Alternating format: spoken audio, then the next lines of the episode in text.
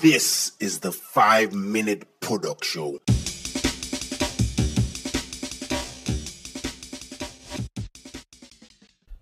Welcome to this episode of the Five Minute Product Show. So, this episode is about why a target audience is important, a personal story. I was in my third year in university. My dad had just given me money to get an apartment, but my friend Afolani invited me to stay with him, and this just made sense to me because I get to keep the money I had gotten for the apartment. I moved in with my friend and thought I needed to find something to do with the money because, as an undergraduate, we all know it's so easy to get carried away and spend money irresponsibly. So I decided the best thing to do was just to invest money in a business. I started brainstorming about different ideas, ideas a student can go into, and it wouldn't really distract him from school, and it would still be profitable at the same time. There were different brainstorming sessions I went to, and after few different ideas popping in here and there, I had my eureka moment. A commodity which is a necessity for students are notebooks. But instead of just becoming another notepad retailer like the many retailers around school, I decided to create my own brand of notepads. I call these notepads Lime notepads. So Lime, it sounds like a derivative of a popular brand. Uh, was the name as a result of the fact that I had just seen the 2013 biopic Jobs. We will never know. So, but now the next thing was to figure out how to make a notepad.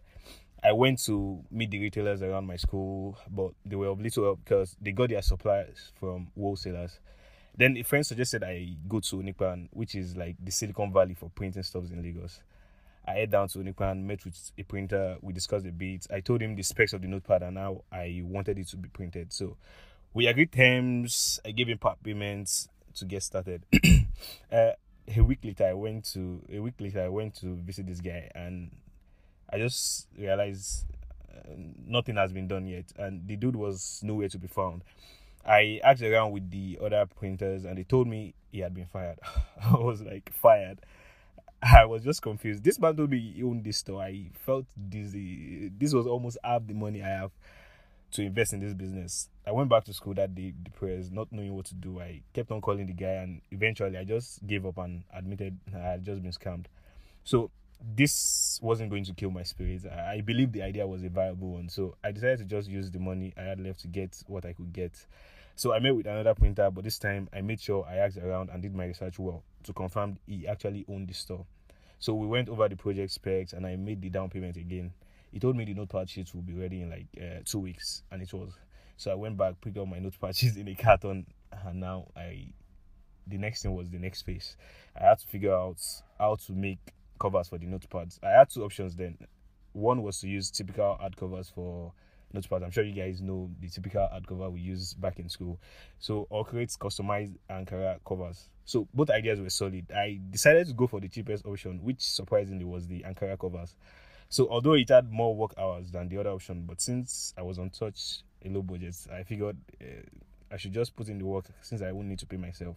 So I went to Oshodi market with one of my friends, Boy, who is into fashion designs and photography. So to help me sort for trendy and quality Ankara materials. So after getting that, I went back home, gave it to my mom, and told her to cut it to my my preferred specifications.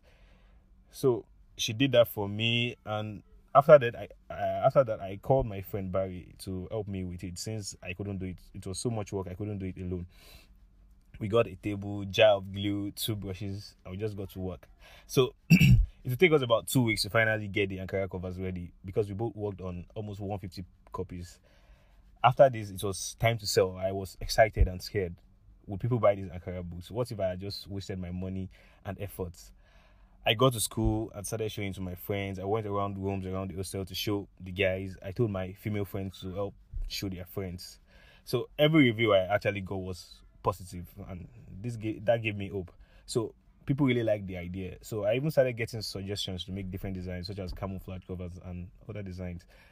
Through my showcasing phase, I realized not everyone was excited about the product, but this was okay because you see the people that actually liked it, they became massive fans. It was just ridiculous. They wouldn't buy a notepad for the new semester unless they got it from me. I started seeing my work with people I had never met because apparently some people have been reselling them.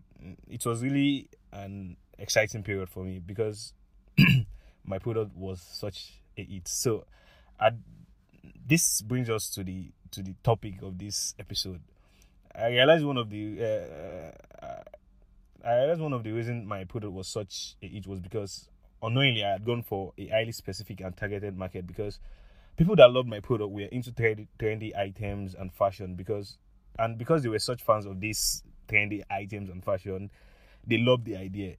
So they were ready to even invest their time in promoting it and it just made me realize thinking back now that its target market is very very important. It saves you so much stress when trying to market your products because when you have a target market you know who your customers are you know why they love you and it's so easy for you to reach them